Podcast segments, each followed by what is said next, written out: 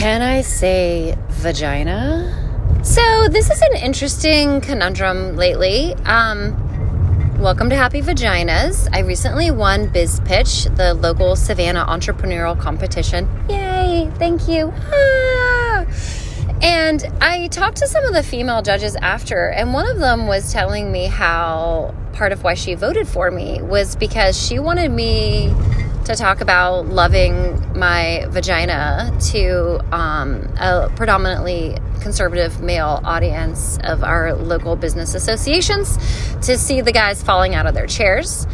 And uh, it was fascinating today. I briefly stood up and talked about what I'm doing to a um, local entrepreneur audience that was awesomely a lot of African American women and women of color in general. And there was a few white dudes. And um, they were really uncomfortable. And one of them uh, was talking to the person next to him and said, Oh my God, did she just say vagina? And the person said, Yeah, she did. And then I said vagina again, and he was really uncomfortable. And I went up to him after um, somebody had told me that, and I just said, Hey, if you don't have a vagina, I bet you know someone who does, and you can love that one too. Just to kind of make him feel included in the conversation. Um, but that, that sensation, that discomfort when, I mean, maybe he's gay, maybe he's not. Doesn't really matter what vaginas he loves in his life. There's probably at least one that he either came out of, hugged, wanted to hug, loves, oh, belongs to his sister or daughter or a mother or coworker or you know, you get what I'm saying. We're surrounded by vaginas. It's half the population. Um, and one of the other judges I was talking to said that when I said love your vagina and started talking about trauma and loving your vagina, it made her uncomfortable. And she got what I was saying because she recognized that discomfort within herself. And it is so fascinating to me how this is just pause, repeat, pause, repeat, do it again with that sensation of discomfort around the word vagina, correct anatomical term of our body part, triggers this weird shame response, discomfort, whatever that agitation within yourself is, whatever you want to call it.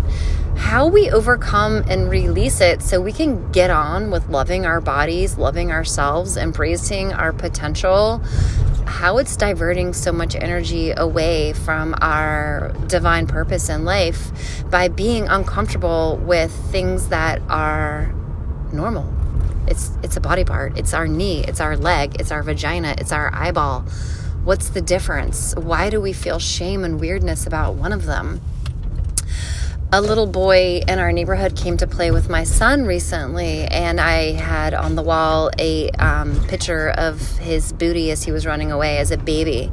And the child told his mom, and then the boy wasn't allowed to come play at our house anymore because that made her uncomfortable. And I don't even know where to start that conversation, right?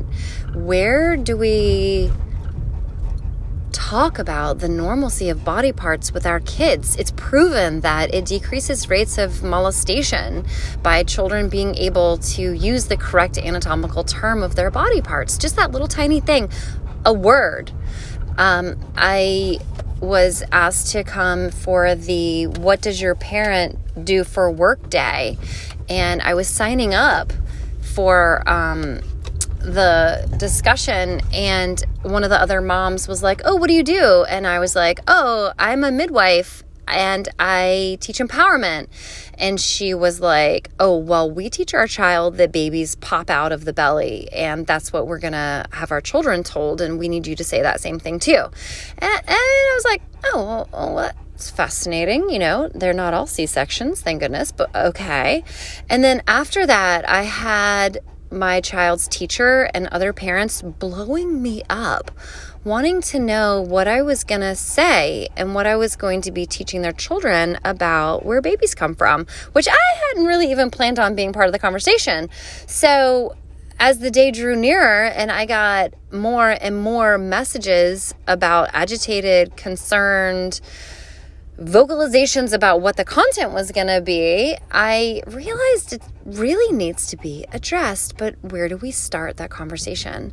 In the end, I just went in and I talked about how great babies are, and here's how you wear a sling, and here's how we snuggle a baby. And we didn't even talk about where they come from or how they get out because nobody asked. It's not the focus, it's that we love babies. And we can love each other, and we can love ourselves, and we can love our bodies, and we can embrace conversation and communication and let go of shame and fear and yuck and guilt because it doesn't really have a place in us. So I welcome your thoughts on how to normalize our bodies and how to really shame. Send me your questions. Let's engage. I love you.